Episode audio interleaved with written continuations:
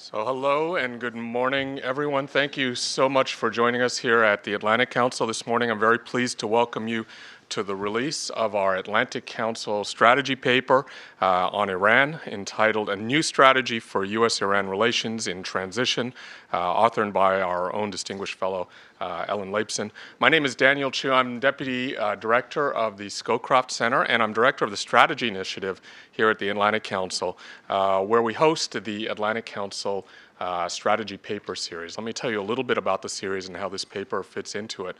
We started the series a couple of years ago, really as an effort to put issues from a more strategic perspective back on the table in a much more constructive and productive way to encourage dialogue. We don't claim to have the answers. We do claim to have important issues that we think require more and better discussion than, frankly, you tend to hear in a political year like we have today. So we put out this strategy paper series that covers a range of functional and regional issues. And then we put out this Iran paper in particular. And even though it doesn't fall in the usual bin of functional or broad regional, we felt in this year in particular it was really critical to do so. Between the recent developments with regard to the nuclear agreement with Iran and the current presidential election here in the United States and upcoming elections in Iran, we thought this was not only extremely important to raise at this time, but a pretty critical issue to raise again, hopefully in a more strategic and constructive manner. So that's what we're doing here with the Atlantic Council strategy paper, and that's why we're so pleased to present Ellen's paper on Iran strategy. I think as many of you in the room here know that the Council has been doing a lot of work on the Middle East and Iran. During the last election, we put out a series of memos for the President with a prominent article dealing with Iran. The Council has an Iran task force that looks into multiple facets of the relationship, and our Hariri Center here, of course, looks at political transitions in the Middle East region. Now, in particular, as we're looking to welcome a new administration in the new year, it is, of course, as I said before, a very important time to think about our relationship in particular with Iran. And Ellen's paper, I think, is a really great place to start. As you'll see, hopefully you've all had a chance to grab a hard copy of this. You'll see a great forward in there from General Scowcroft, where he says that this work by Ellen presents a strategic approach for how the United States can best engage Iran in the service of our vital interests in the turbulent but critically important Middle East. I'll add to this that what I really like about what Ellen's done here is she's really presented a balanced approach to looking at this issue, really tried to scope out the context for us, again, to have a really constructive dialogue on this without doing what I see in so many other discussions on this topic, which is really to gravitate towards the kind of ends of the debate of either hoping for the best or assuming the worst. Former Secretary of Defense Chuck Hagel also said that the strategy in this paper can help seize this historic opportunity for change, and I couldn't agree more. So with that, let me get to the discussion I keep saying I hope we'll have on this. First, my thanks to the Middle East Peace and Security Initiative in our Brent Scowcroft Center, especially Owen Daniels for his very hard work in getting this paper here. I think Ellen and I both very much appreciate all the work that Owen has done on this. And of course, great thanks to Ellen for not only pulling this all together for us, but really making this a compelling read as we head into the election and a new administration. As you know, it wouldn't be a think tank event if we didn't have a panel, so I'm going to introduce very briefly the panel to you. Ellen, of course, I've mentioned a few times, is our distinguished fellow in the Atlantic Council Scowcroft Center. She was president and CEO of the Stimson Center from 2002 to October 2015, and she was also in government for 25 years, most prominently as the vice chair of the National Intelligence Council from 1997 to 2002. We're also joined by Amir Hanjani. He is a council board director and president of PG International Commodity Trading Services, where he works on facilitating humanitarian trade into the Iranian market, among other things, and he's also a Truman National Security Fellow.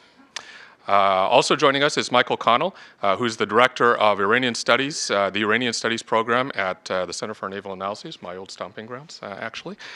He has authored several studies that focus on political, military, and security issues related to Iran and the other Persian Gulf countries. His most recent work focuses on Iranian military culture, mill-to-mill engagement strategies, and Iran-GCC relations. He was also an intelligence officer in the U.S. Army. And finally, our moderator today, most of you will know, is David Sanger, the national security correspondent for the New York Times and one of the paper's senior writers. He's author of two bestsellers on foreign policy and national security, The Inheritance, The World Obama Confronts, and The Challenges to American Power, and Confront and Conceal, Obama's Secret Wars and Surprising Uses of American Power. I'm going to hand the floor over to the panel, and David will lead us. As I've said, we very much view this as a discussion. We appreciate you all joining us here today, and hope you'll join in with us on this very important topic. Please, David.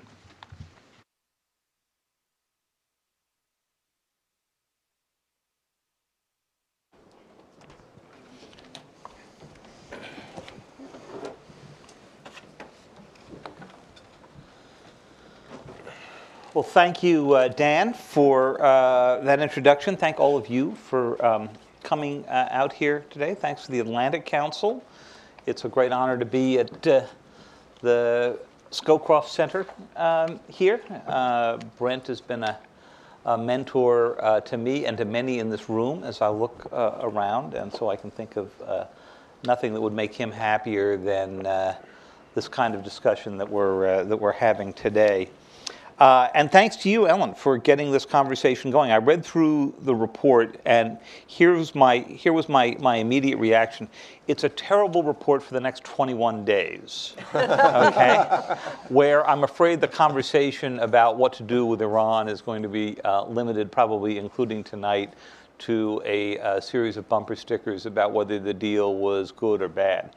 It's a superb report for everything after November 9th, okay? So a good thing to get it out there and circulating for the next couple of weeks, because whoever wins the presidency is going to have to go deal with a much more complex, and I think in many ways much more nuanced Iran policy than we've had. Ellen and I have talked about Iran a lot over the past couple of years as I've been covering the deal and as we've traveled together to various conferences and so forth. And I guess my assessment at 15 months out is that within the four corners of the deal, it's working. The Iranians have done just about everything that they said they were going to go do. There are occasional arguments you hear here and there about small elements, but they're almost all completely at the margins. Outside the deal, anything that did not fall within those 130-odd pages of the agreement, I would say the situation is about the same, and in some cases worse than it was when the deal was signed. Iran's activities with Hezbollah in support of Assad, its challenges to the Saudis, its support of destabilization, the problems in Yemen, and even its rhetoric about the United States, the sentencing yesterday of two Iranian Americans, all suggest that the political churn that has gone on within Iran since the deal was signed is no closer to its resolution, and it's not where the Obama administration hoped to be at the end of its term. It had hoped that the agreement would be the stepping stone to some broader set of relationships, whether it's common interests in dealing with ISIS or common interests in the Gulf or the building of greater economic or student ties or whatever, and that hasn't happened. So my hope over the next hour and a quarter or so that we have this discussion is that we'll be able to explore a little bit about what kind of strategy, as Ellen has tried to lay out here, might begin to get us to where the post-deal era was supposed to be, and what the challenges are going to be in that, in both the economic and the military and the political realms. And so we're going to talk up here for a while, and starting at around 10, I will turn to questions from all of you, so begin to think about what it is you want to go say. So Ellen, let me start with you about the report. If you agree, and I don't know necessarily that you do, with the assessment I just offered, tell me what you think has been missing in the American and the West's effort to follow up on the JPOA, and why that's been missing, and what are the sort of biggest highlights, if you were given 5 minutes with the next president, where you say that you've really got to concentrate on in year one to make this plan work? Thanks, David. Well, first, I guess I may disagree a little bit with the assumption that the plan, we were supposed to go instantly and immediately from the success of the nuclear negotiations to a transformed relationship. I actually think the negotiators pretty well understood that that wasn't. It's going to take a while. It's going to take longer, okay? Yep. If at all. I agree. And that the nuclear agreement, it was an achievement in and of itself. If we think back to early in the Obama administration, of all the things that he might have stated as goals vis-a-vis Iran, the one that he really stuck with was preventing Iran from becoming a nuclear power. So the agreement has an integrity in and of itself. I think Secretary Kerry, of course, was more forward-leaning than some in saying, let's see, let's test the proposition, let's see if we can cooperate more on Syria, let's see if it improves our ability to solve problems together. And there's some small data points to suggest that just these personal relationships that have been established do matter. It does allow us this more capacity to solve problems early when they're small tactical problems.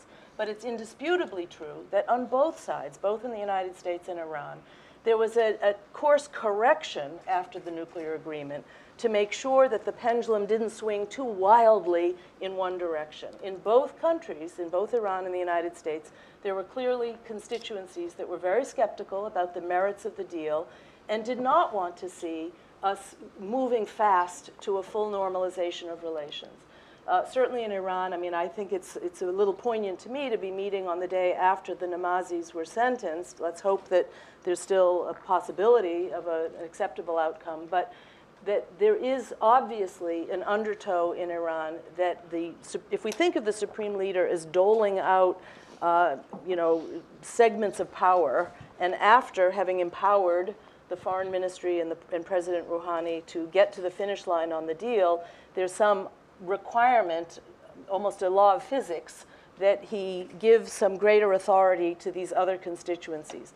It's a full year now, and we've seen these other constituencies re-empowered, if you will.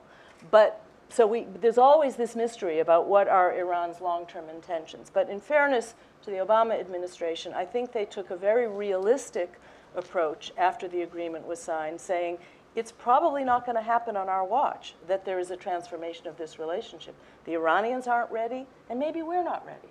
So I think there has been still some skepticism in the US about how far you want to go, in part because there are certainly aspects of Iran's conduct in the region that are inimical to US interests.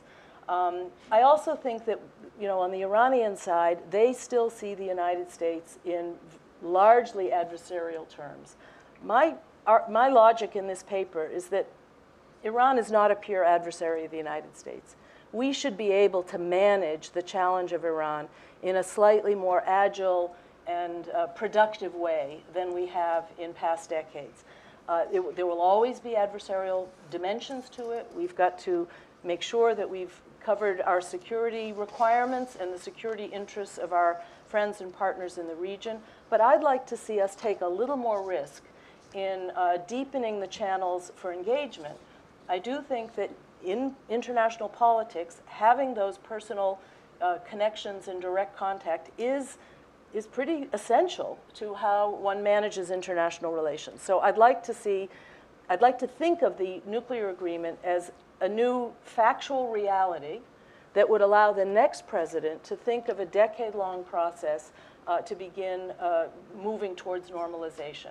Can normalization of relations be achieved in a decade? We don't know that. We don't know. It'll depend in part on the domestic politics of Iran, as well as what our own political, foreign policy, national security interests determine.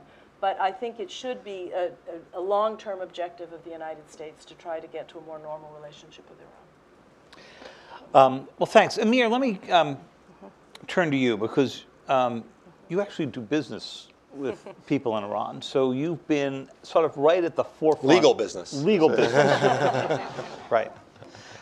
We'll make that point, and we'll try by the end of by 10:30 to make sure that you are still a free man. Okay, but you can give us a perspective that I think others can't about what the Iranians complain about the most, which is that they haven't seen the benefits of the deal. Now, in some ways, when you look at it statistically, from the growth statistics, it looks like they have their oil sales are up significantly. Their oil production is up somewhat.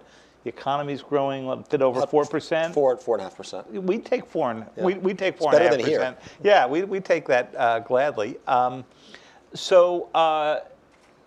In that sense, they have seen some significant improvement. But ordinary Iranians tell you they haven't seen a thing. Right. So give us first just a sense of how they perceive the benefits, if any, of having entered into the deal? Well, I think the highlight figures are that they have really come back in the energy markets in a way that I think their Gulf Arab neighbors and even the Russians were quite surprised. They went from about 2.6 million barrels a day. They ramped it up. Now they're about 3.6, and they're going to 4. And if you see now the Russians and even the Saudis who are trying to cut a deal with OPEC to cut down limits, Iran says, no, we want to get our market share back to what it was before the sanctions came about. And they've been quite successful with that. The highlight figure is they're experiencing 4.2% growth this year. And that's after really 8 years of mismanagement under Ahmadinejad. So that's the good news. The bad news for the average Iranian is they haven't really seen any of the benefits of it. Inflation is still high, unemployment's still high, the banking channels. This deal was done, in my view, for one of the reasons Iran wanted to do this deal was it wanted to get Europe back into business. That was Iran's traditional, the EU was Iran's largest trading partner before sanctions were implemented. That hasn't happened because the Europeans have been very skittish. The European banks have been very skittish. FDI, foreign direct investment from Europe, hasn't come in. And so Iran has turned completely eastward. And that's a new dynamic. That's a new dynamic that'll affect Iran's foreign policy, has affected Iran's foreign policy, its economic growth. And they blame, I think, the Europeans as well. We have this funny dynamic where Secretary Kerry is going around the world telling everyone, Iran's open for business. Go ahead and do business. And they turn around to him and say, well, why aren't you doing business there? The United States is not doing business in Iran, but you want everyone else to do business. What happens if the new administration comes and they take a different view and they reimplement sanctions? And then the European banks who've paid in the hundreds of billions of dollars in fines for working with Iran. So this dynamic hasn't really been worked out. Let me ask you a little bit about the primary sanctions in the U.S. I mean, Secretary Kerry made it pretty clear during the time he was doing the negotiations and thereafter that if it was his druthers, we would begin over time, not all at once, to relieve some of the primary sanctions as a way of building just the relationship we were discussing. And when you read through Ellen's strategy, there's sort of no way for us to get there without, over time, unwinding some of those primary sanctions that the U.S. had. On the other hand, the Republicans who voted against, and all Republicans did vote against the JPOA, the only outlier I can see to that is the presidential candidate, Donald Trump. When I went to go interview him for one of our foreign policy interviews, he said, he was upset about the deal because American companies weren't selling, and Airbus and others were stepping in to our place. And I said, well, sir, you know, the primary sanctions enacted and kept in by your party are preventing that. And he looked and he said, how stupid is that? Yeah. Okay, so what are the chances, you think, no matter what happens in 3 weeks, that you're going to begin to see a change in the political atmosphere here that would enable those primary sanctions to begin to back away? Well, I think from the Iranian perspective, you know, they view President Obama in this negotiation as an aberration. They don't think that, whether it's Secretary Clinton or Donald Trump, that they don't really see, you know, a gold pot at the end of the rainbow, because the things that the United States wants Iran to do to lift those primary sanctions, they believe are against Iranian interests and against Iran's security interests in the region. So I think that, I'm really not hopeful. And a lot of this dynamic also is, as Ellen said, it's personalities. I mean, Zarif and Kerry, I think, talk to each other more than they talk to their wives. You know, you get another Secretary of State in who doesn't have that dynamic with Zarif. We don't know how long Zarif will be. We don't know how long Iran's going into an election year. You know, in 6 months they're going to have their presidential election. 7 months.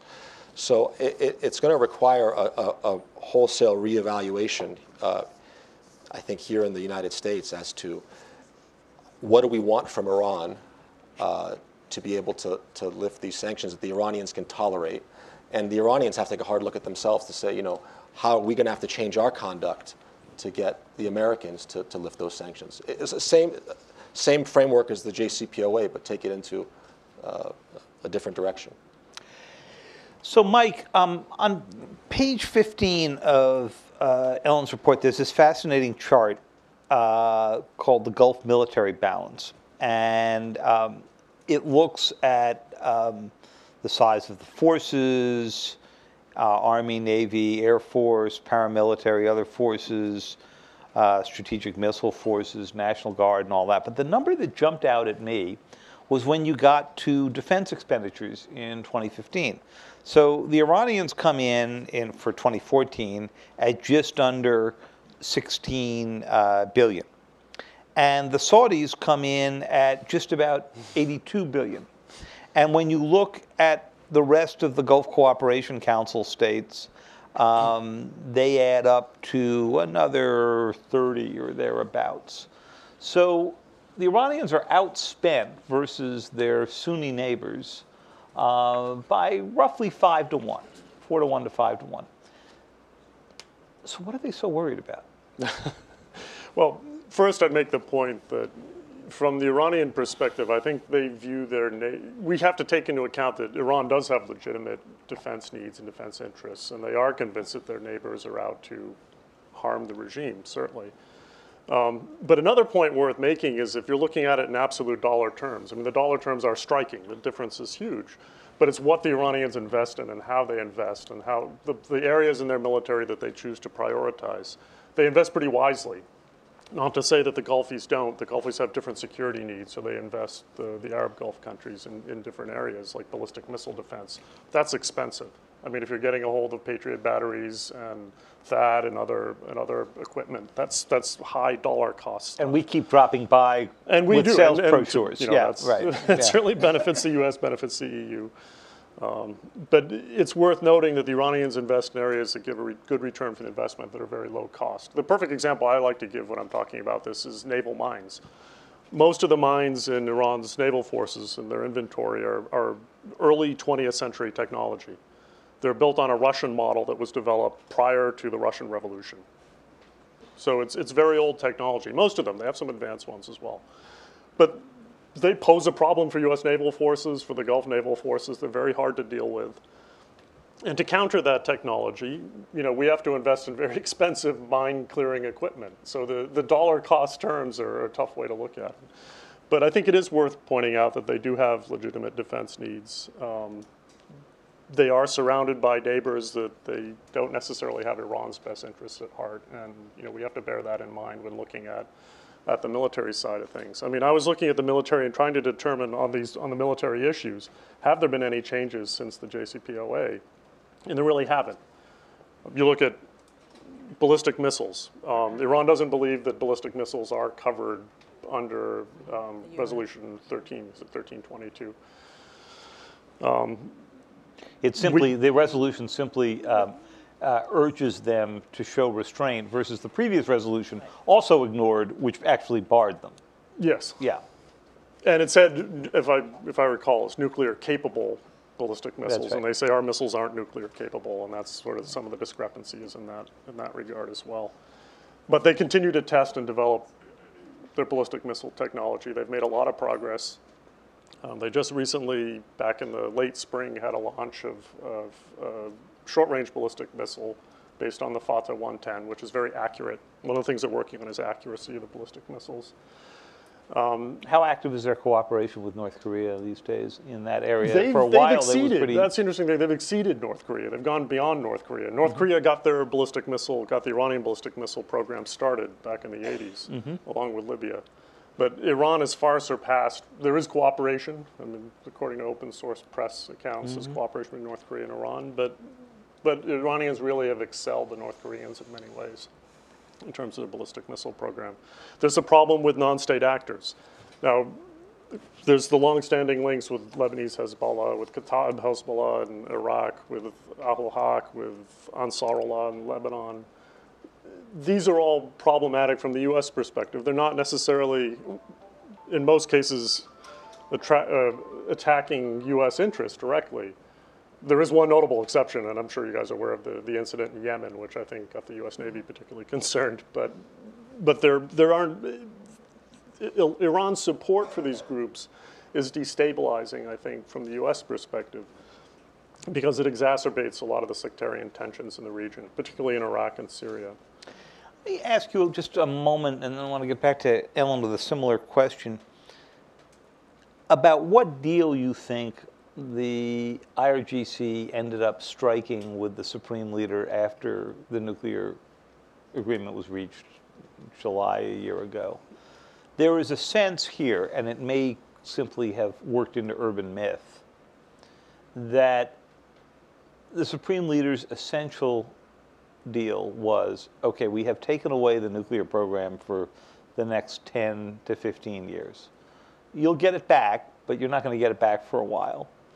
And it may not be in the working lifetimes of many of the senior leadership of the IRGC.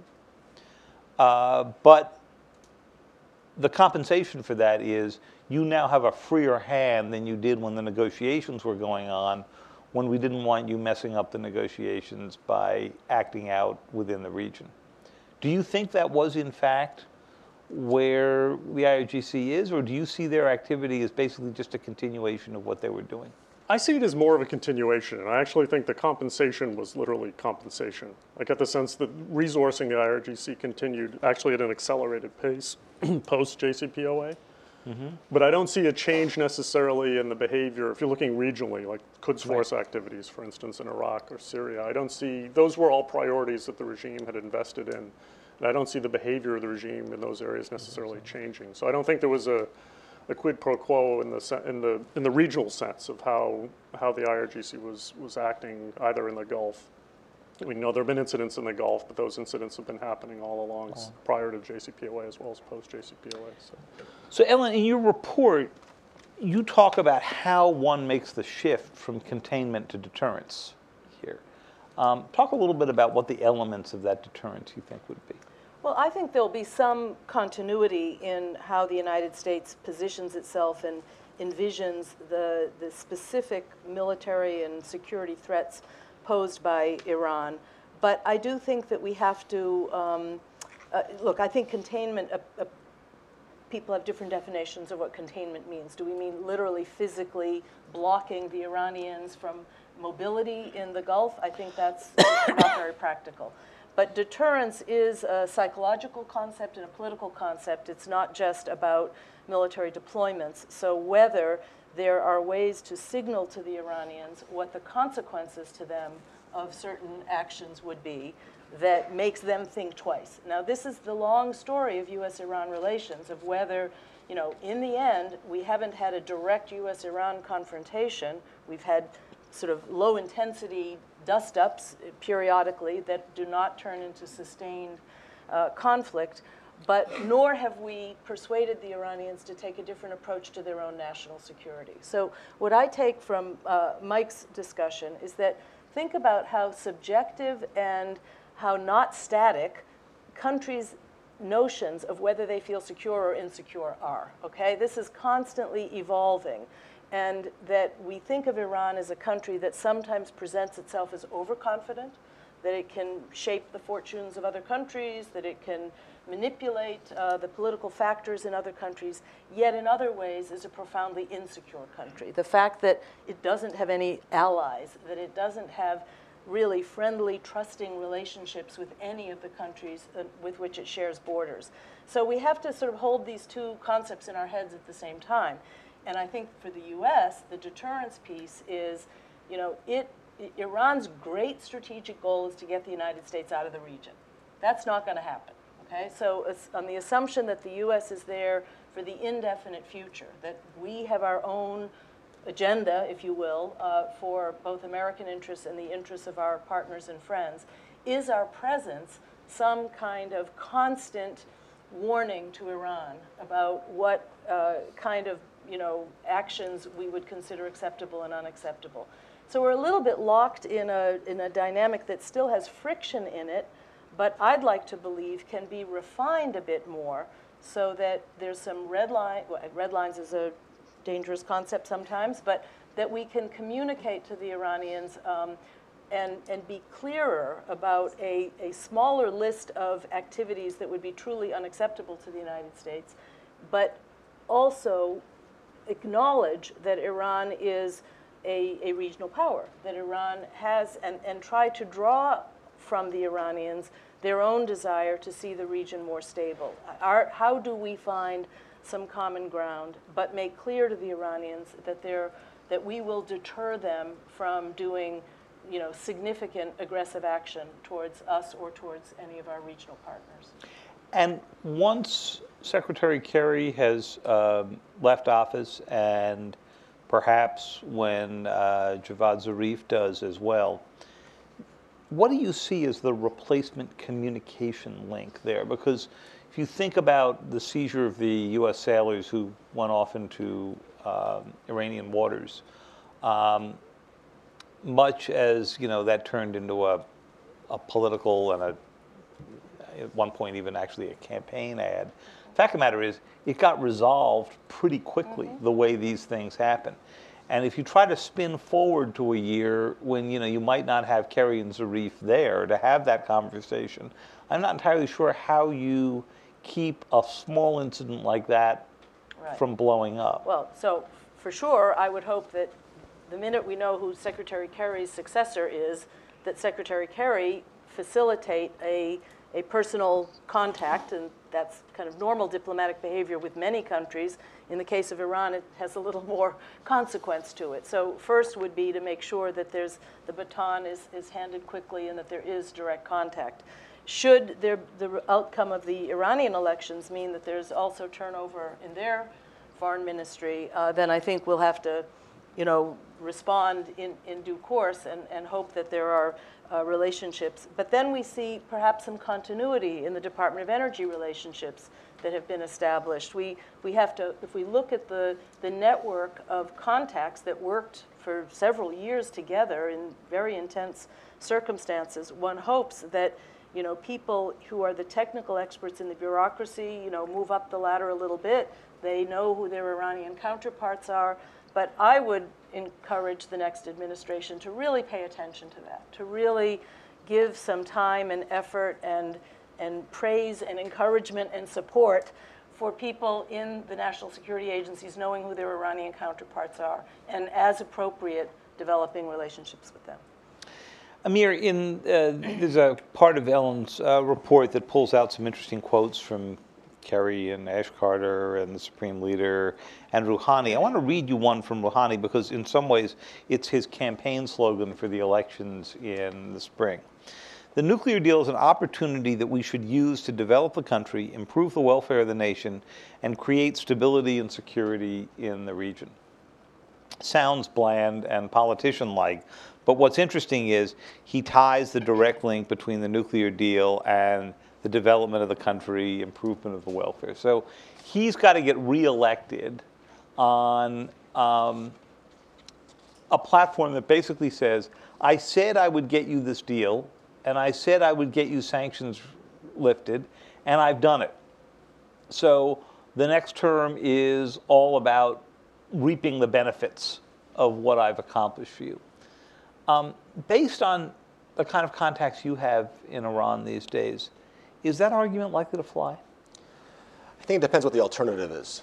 I think the alternative to Rouhani isn't clear yet because the candidate list hasn't come out yet. But I think from the people's perspective, they're very disappointed. They don't necessarily blame him as much as they blame the United States. And it's interesting how Rouhani and the administration in Iran have said, you know, we're doing our best, but we have this, you know, superpower, you know, above us that's not allowing us to reap the benefits. And I think that, fortunately or unfortunately, depending on where you stand, that's working. There was a poll done, I think a University of Maryland poll with a Canadian university. And for the first time, I was shocked at the numbers. The 74% of the Iranian population have a negative view of the United States. That's never been. That's very high. That's never been the case. It's always been the other way around. And I think that's because they blame the U.S. for, in some ways, not reaping the benefits of the nuclear deal. So I think that dynamic is to be worked out. I just want to go back to something that Ellen said, which I think is quite important. I don't think here in the United States we really appreciate what's happened in the region since the invasion of Iraq. I think Iran now, we view them as a regional power. They view themselves as a great power. As a great power with a sphere of influence now that extends from Tehran to southern Lebanon. And they're about consolidating their great power status. And what does the great power do? Well, eventually, it wants to challenge the status quo power. So, but they know what I think the U.S. red lines are. They're quite aware, and the U.S. red lines are in the Persian Gulf and energy security, for the world. Beyond that, and the security of Israel and Saudi Arabia, of course. But when it comes to Saudi Arabia, I think they view it as a credibility issue. When it comes to Israel, they view it as a red line issue.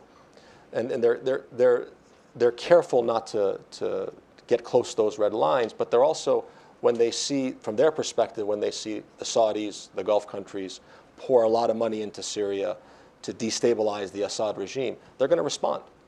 They'll respond in Yemen. They'll respond in other ways. They're not going to be a stagnant power. They are very much a reactive power. Mike, as a reporter, I spend as much time trying to listen to the dogs that don't bark as the ones that do, since plenty come by and bark in my email every day. And in the post-deal period, the most remarkable comments I have heard or silences I have heard have been from the Israelis. So you visit Israel, what you hear from the Israeli Defense Force generals is, we actually haven't been in this good a position with the Iranians in some time. The nuclear thing is off the table. Our prime minister is not busy threatening every once in a while to go redecorate Natanz. There are certainly things we have to be careful of, particularly the import of missiles into Lebanon and so forth. But fundamentally, we're in a better place than 2 years ago we thought we would be in. Now, they can't say it too loudly lest the prime minister's office come down on them, but that's pretty much what I hear. I don't know if it's also what you hear. No, I would agree. I think from the Israeli perspective, I don't think they went into it as optimistically as we did, but I think they've seen the benefits in terms of, by bringing Iran into the fold, perhaps it's kind of might moderate their behavior over the long term. It certainly kept things quiet in the north with Hezbollah, although a lot of that has to do with Syria as well and Hezbollah being distracted, but it's been remarkably quiet on the Golan. Okay, so let me take you out 10 years, 8 years. So you look in the JPOA, and they can continue to do some work on advanced centrifuge technology starting around year 8 through 10. They can begin to do more testing and so forth. And then at year 15, basically the restraints are off. So as we get out to year 8, 9, 10, and I'm assuming the Iranians are going to do everything they can do legally right up to the line, and it's entirely conceivable that a different regime may decide to go test the limits and do more. How do the Israelis respond, and how do they make use of these years between now and then? I think they're certainly going to be tracking the progress that we make. I mean, they're going to be looking for us to take the lead on that. And the extent of how well we manage the Iran relationship is going to affect how they plan and deal with contingencies for dealing with that relationship. They're probably going to continue to invest prudently in things like ballistic missile defense. Certainly, as I mentioned, the Iranians are making a lot of progress in that area. So that's going to be a priority for them. I mean, they're going to hedge their bets as the timeline extends. But I think they're going to be looking for us to take the lead and see how much progress we make.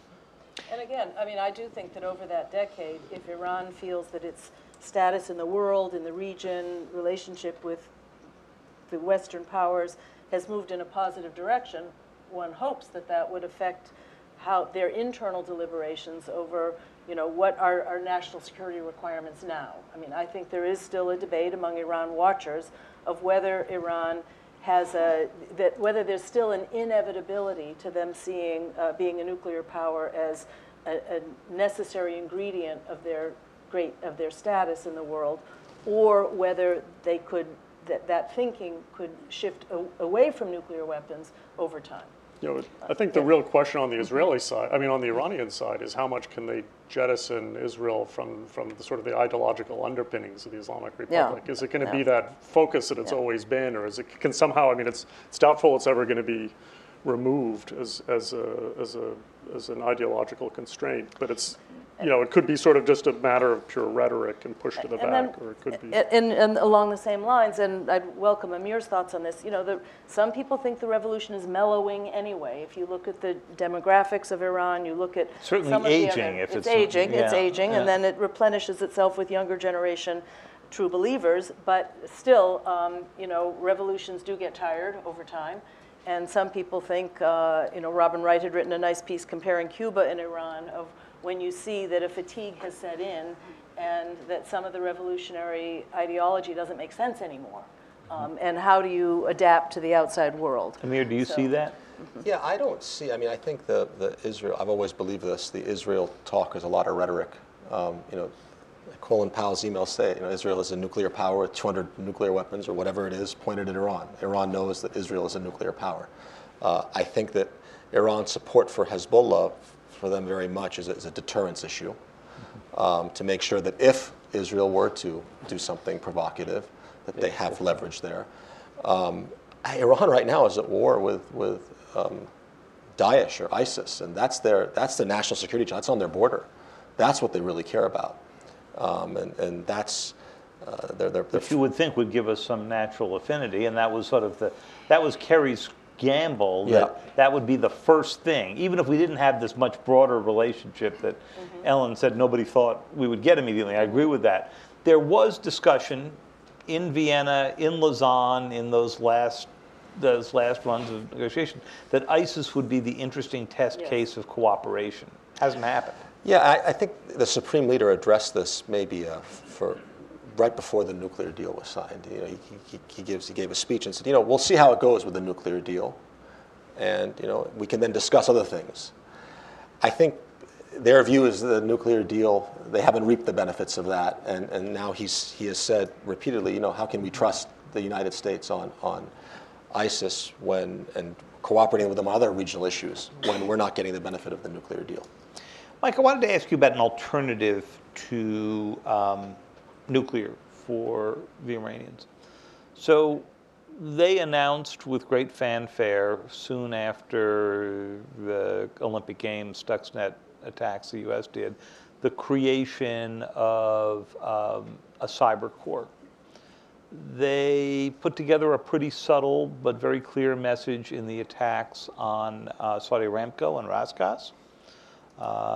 There are Iranian hackers who have been indicted here for the actions against the U.S. banks and not terribly successful manipulation of a small dam in Rye, New York. I used to play which was mistaken for another dam. It was mistaken, and I used to play on that dam as a 10-year-old, and I can tell you there's not enough water in it to flood a basement. But it was a nice try, whatever. And I don't think they've improved the locks since I was a 10-year-old either. The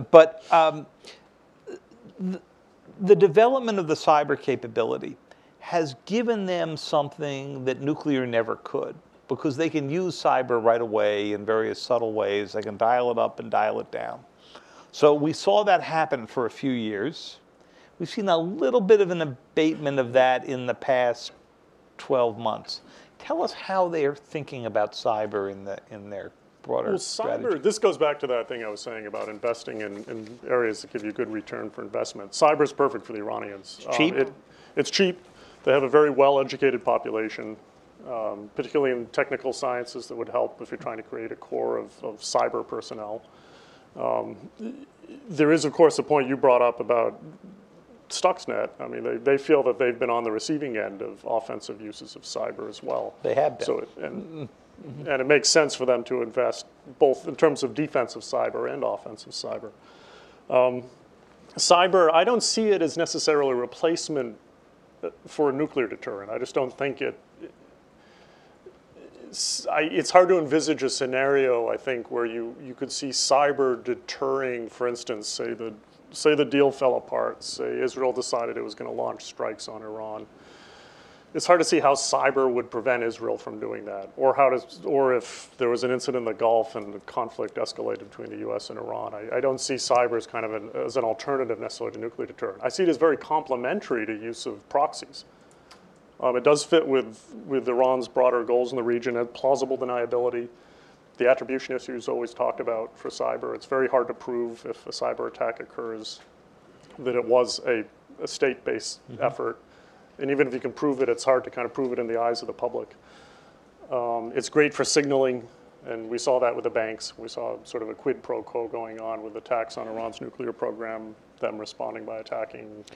And they've seen now the revelation of a second U.S. program that was never put into place called Nitro Zeus that we describe in the documentary 0 Days that would basically been, had there been a full conflict with Iran, a way to shut down their power grids, or basically shut down the country with cyber-related attacks.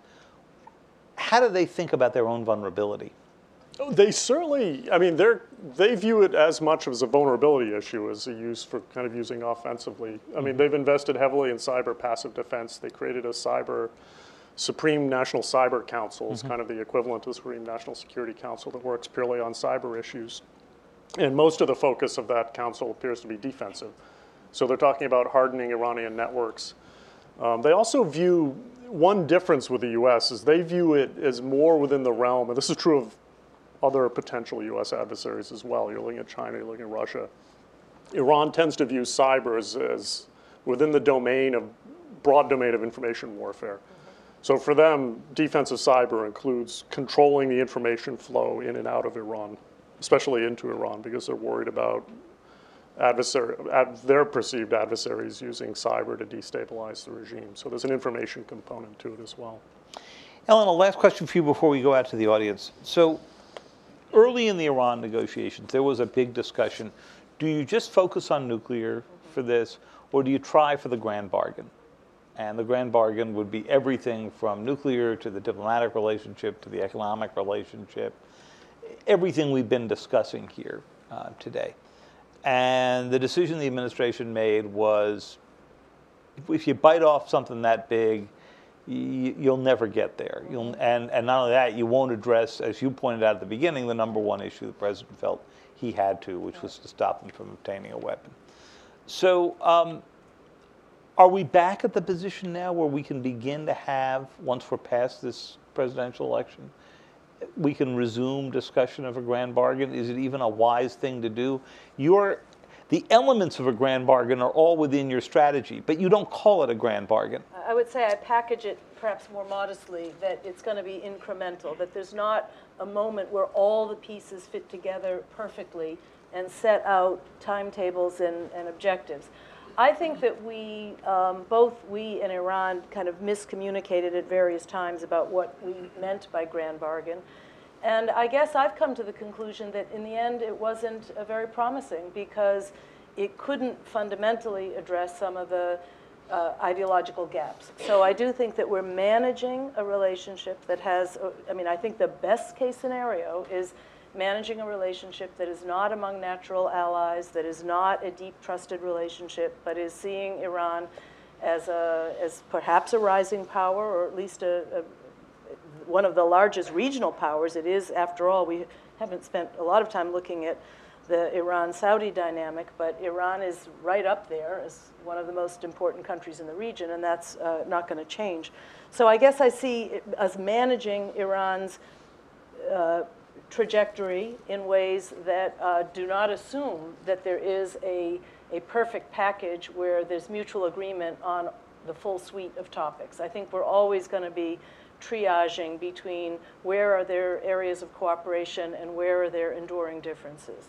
I don't see that dilemma being solved in the next decade, and so I think the grand bargain talk turned out to be, in my view, not as productive as alternatives to it. Okay, so we've got about half an hour left, and so I'm going to call on some folks here for questions.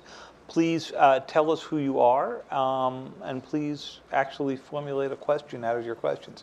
And Barbara, we'll start with you. Microphone's coming right there.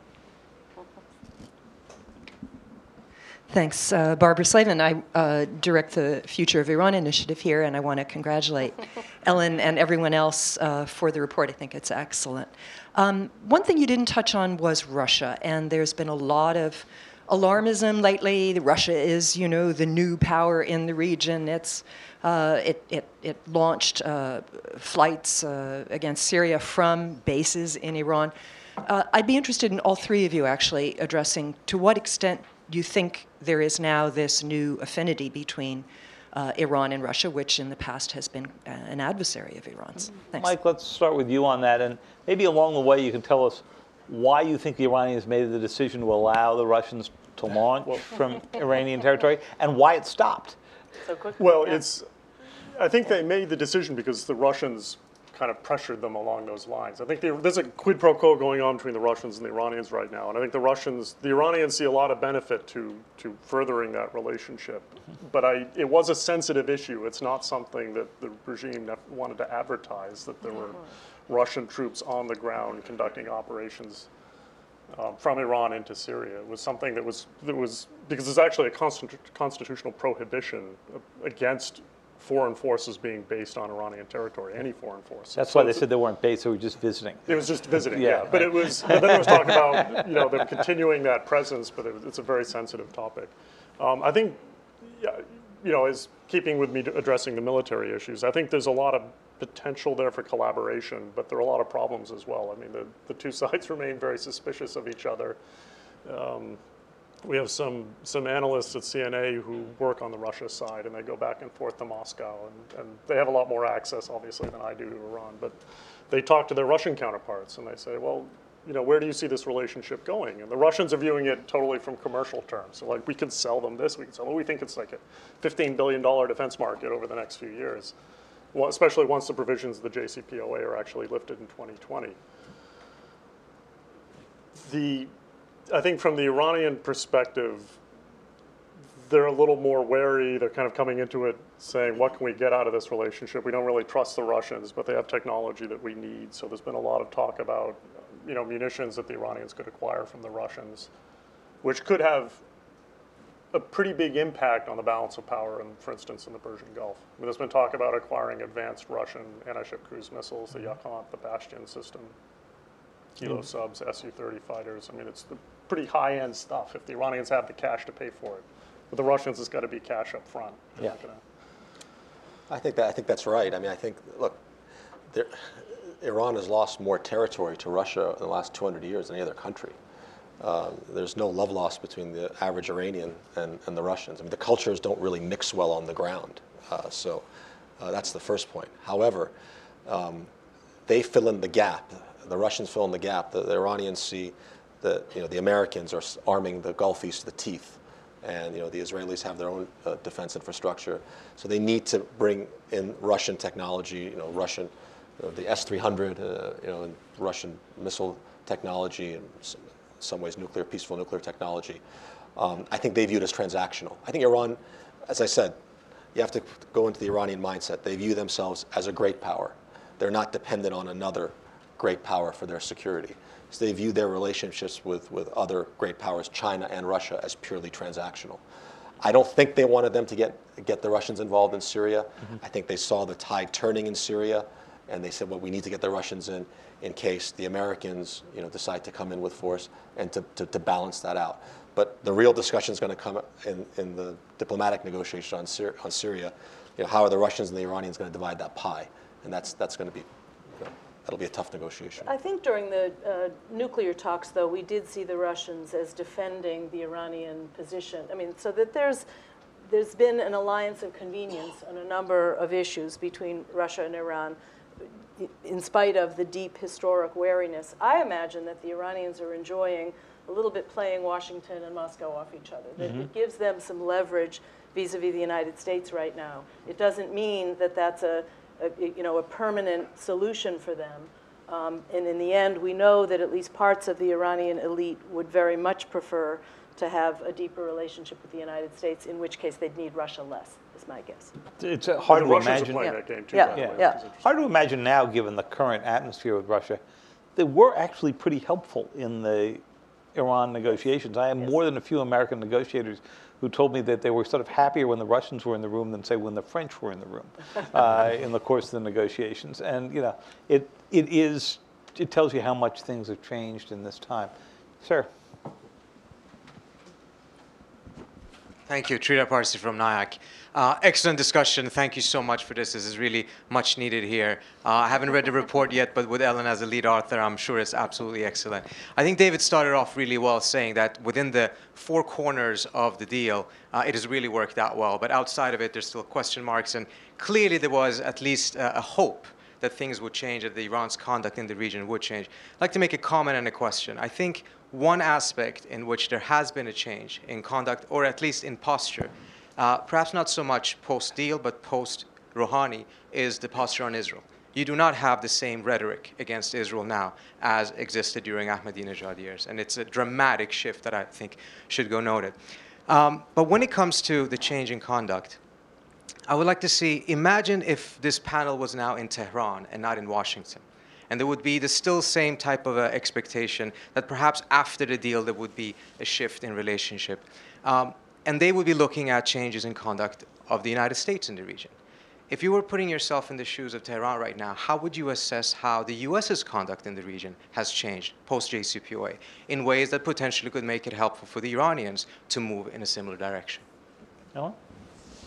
Well, I'm not sure there's too many examples to give, but I do think the administration is trying to use a vocabulary with our partners in the region that isn't to exacerbate tensions between the Arab side of the Gulf and the Iranians, but rather to aim high and say, look, in the long run, we're trying to help all of the parties in the region to find a greater formula for stability, and it's not resonating well when sectarianism is inflaming the tensions, and I think all parties could do more to tone that part down. But I'm not sure I have a good answer. I do think that the Iranians would see us as The big procurement deals with the Gulf Arabs, I think, make them feel that the U.S. has not been sincere in trying to, factor in their legitimate defense needs as well.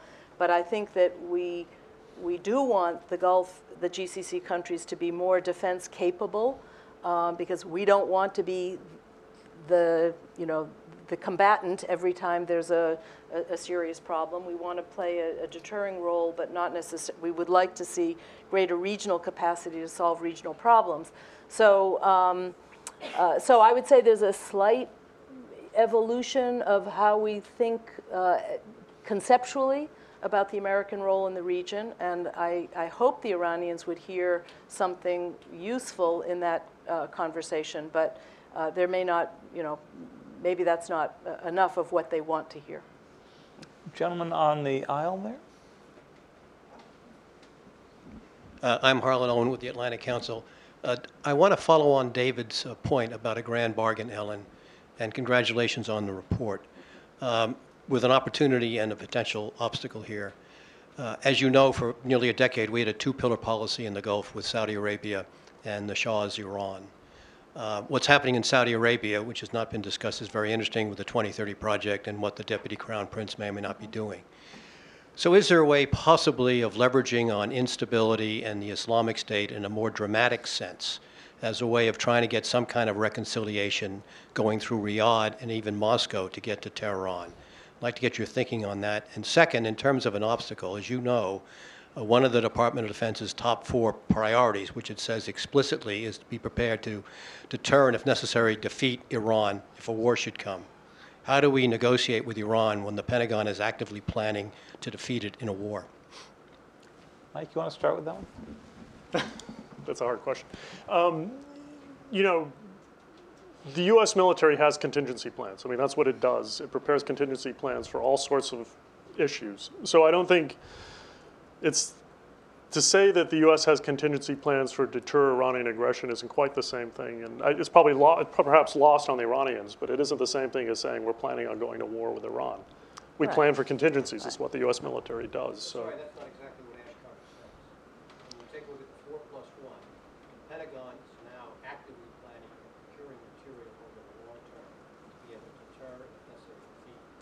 well, here, I'll say, and I don't speak for CNA or the military on this. I know you as a former CNA could appreciate that. But I will say that Iranian military capabilities do pose a threat to U.S. forces in the region. This is clear in the Gulf. I mean, we've seen these incidents where there's a real potential for sparking an armed conflict in terms of these naval encounters that are going on in the Gulf. And the U.S. has to be prepared to deal with those contingencies. So, and the Iranians, too. The Iranians are investing in capabilities to counter the U.S., to counter high-end military. So we say they're focused on Daesh and ISIL, but the reality is they're also investing in their ballistic missile program, which is a high-end deterrent. They're also investing in naval capabilities that are designed to deal with high-end navies. They're investing in anti-ship cruise missiles. So these are things that are geared on the Iranian side to dealing with, presumably, the U.S., because I don't think there's any other high-end military that they really view as a major challenge. So I would say that would be my response to that. I think, to follow up on your question, I think this is Iranians really have a tough time understanding the U.S.-Saudi relationship, because from their perspective, Saudi Arabia, despite some of their common interests with the United States, represents much more of a strategic challenge to the United States, given the type of Islam that they've been exporting for the last 40, 50 years. And that's the type of Islam that Iran is at war with right now, vis-a-vis Daesh in Iraq. And you hear this a lot in Iran, the U.S. created Daesh, and the Americans sort of scratch their heads. I think to flesh that argument out is you have allowed Gulf states to fund, whether it's directly or indirectly, these Salafi Sunni groups in Syria, in Iraq. And now we have a mess on our hands.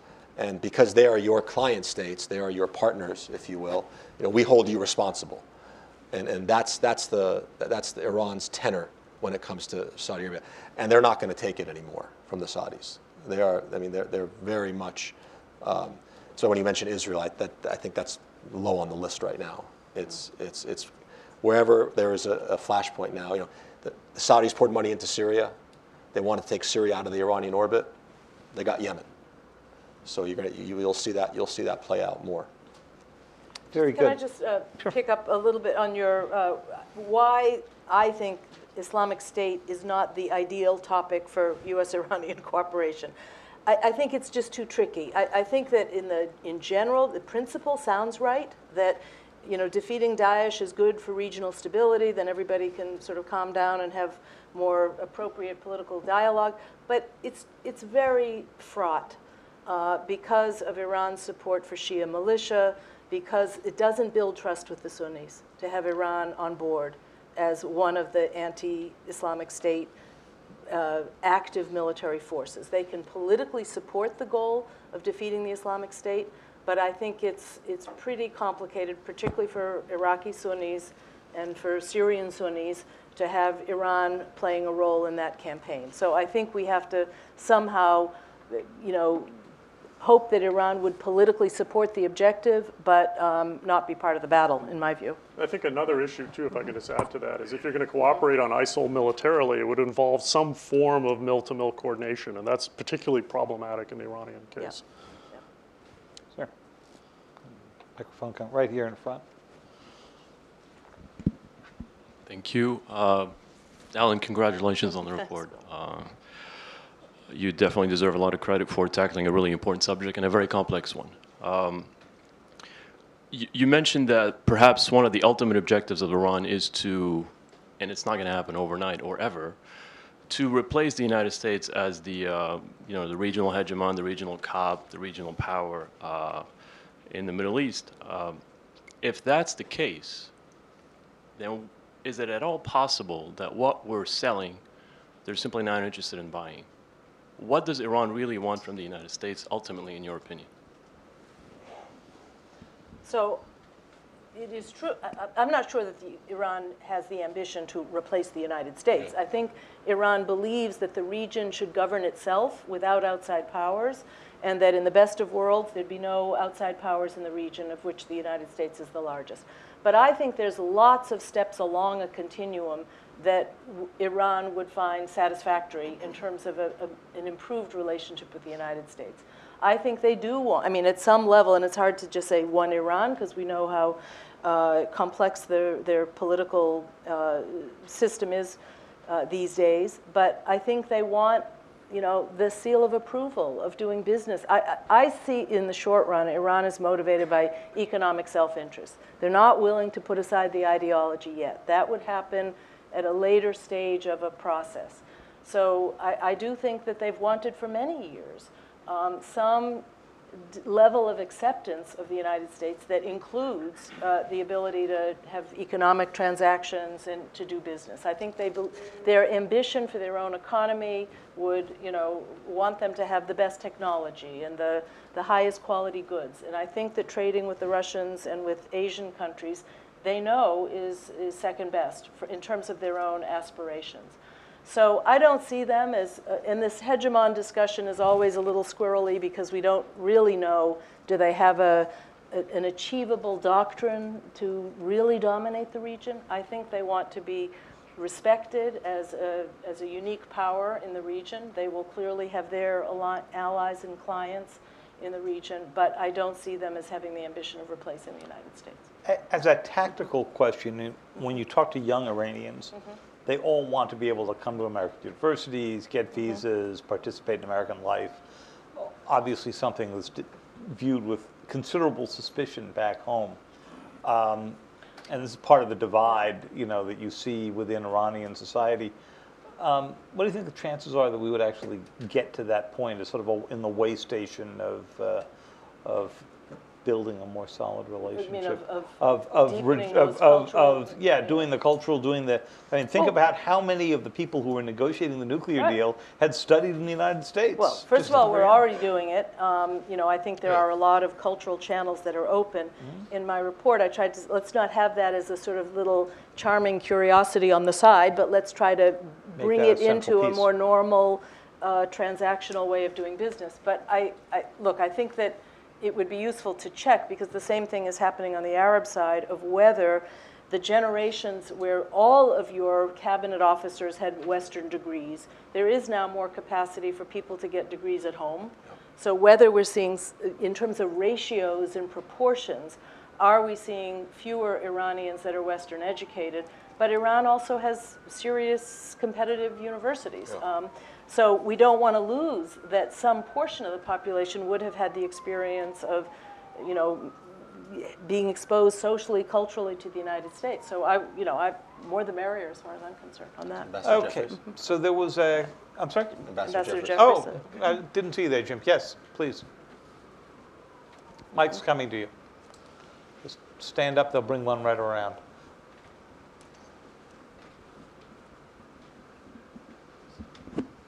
Part of my thunder may have been stolen by the last question, but I think the focus on replacing the United States might be going a bit too far. But I would take Mr. Hanjani's comment during the discussion earlier as about where a lot of people, certainly in the region, think Iran is, that Iran sees itself not as a major but as a superpower in the region.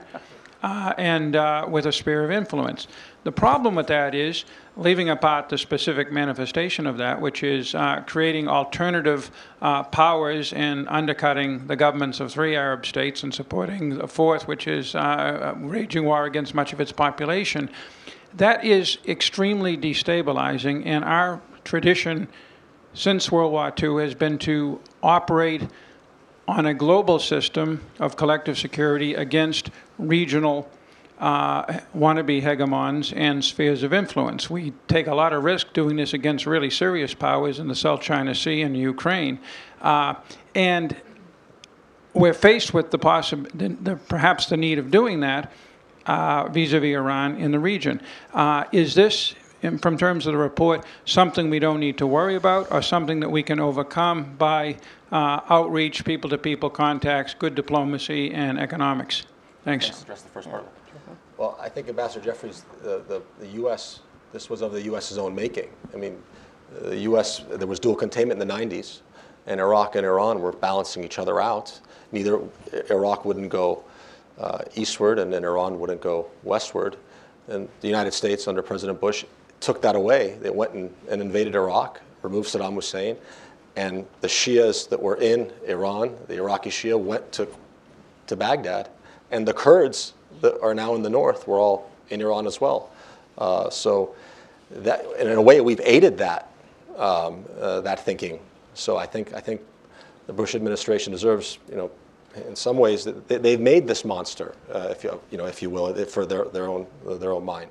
But they absolutely, they don't see the region the way that the United States does. They see that themselves as the rightful heir of a great power, with influence in Baghdad, with influence in Lebanon, with influence in Syria.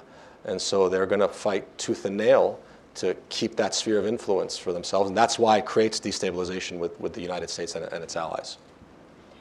I did not really envision Iran succeeding in establishing dominance of the region. I saw an Iran that, at least for the next decade, is still a bit preoccupied with some of its domestic requirements, still working very hard to sort of open up its economy, and that its relationships are finite. They're sort of limited in part by whether there's a receptive population in select Middle Eastern countries. I mean, 4 Middle Eastern countries as opposed to 20-something, it does not. I did not accept the premise that Iran is inevitably the dominant power in the Middle East. I saw Iran as still a country that will be important, but that compared to, you know, if we take your premise that, you know, the security comes from alliance structures, Iran is disadvantaged because the Gulf cooperation countries in their partnership with the United States are a much more robust alliance, and Iran is still a somewhat lonely country. Its relationship with Syria is a physically destroyed country. The natural resources, the human capital, what are they going to do? Are they going to spend money reconstructing Syria when the war is over? Is that such a great ally to have? I don't see Iran as hugely advantaged in terms of who its friends in the region are. Although something I think that probably hasn't escaped Iranian notice is certainly the U.S. relationship with the GCC is frayed somewhat. I mean, I don't think the GCC has many alternatives, and they've always been grumbling. It's kind of a common thing that they grumble about, that feeling that the U.S. doesn't have their backs. But that relationship is fraying, and it's... Fair enough. Some might even say that there's some instability that's been induced into the equation by the fact that they're more encouraged to act on their own now, the GCC countries, in ways that the U.S. might not necessarily. Yemen being a really interesting example. But I think the GCC countries are always afraid that the U.S. is going to pivot to Iran, and I think that fear is exaggerated because the Iranians don't want that. They don't want to have that type of relationship with the United States. Yeah. So we've got about 7 minutes left, so we're going to do short questions and short answers. So here we go, in the back, right there. Hi, my name's Jeff Stern. I'm from George Mason. I'm a grad student there. My question is about the future of the Revolutionary Guards and the economy, and is it going to be possible for the U.S. to have a business relationship with Iran unless they privatize those industries? Thank you. Superb question. That's a great question. Amir? That's a really good question. As the JCPOA and how the sanctions are working right now, you still have large, the Revolutionary Guard, by some estimates, control 40% of the Iranian economy. So that makes them a real power center. And I think they view the JCPOA, certain elements of them, as leaving them out in the cold. And that's when they can be destabilizing. That's when they kind of want the deal, some elements of them, not all, to not work. Also, if it works, it cuts off one of the great black market businesses that kept them going for 3 decades. Exactly. Right? Well, Rouhani has had to promise them certain percentage shares. Yes. He's had to push back. There's been a total pushback and forth between them because if he overreaches too much, then they can sort of pull the rug out from under him. So. Very good. Right back there. Hi, Josh Graham with the Truman National Security Project. I wanted to ask about what your thoughts are in terms of the Obama administration's strategy on Iran after Election Day until it moves out of the White House. I don't think it's wise to compare Iran and Cuba, but you've seen in the past couple of weeks and months the Obama administration's tried to make the Cuba deal irreversible. Do you see the Obama administration doing anything in this period of time after the election to essentially solidify or continue to solidify the deal with Iran? It doesn't need to be made more irreversible. Ellen? I don't expect any dramatic things, and I think probably President Obama's moment would have been a handshake or a conversation at the UN General Assembly that didn't happen.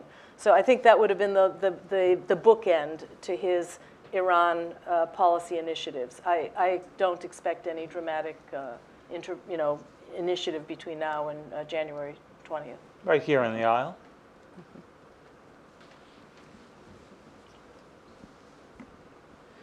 Mm-hmm. My name is Hassan. I was born in Tehran.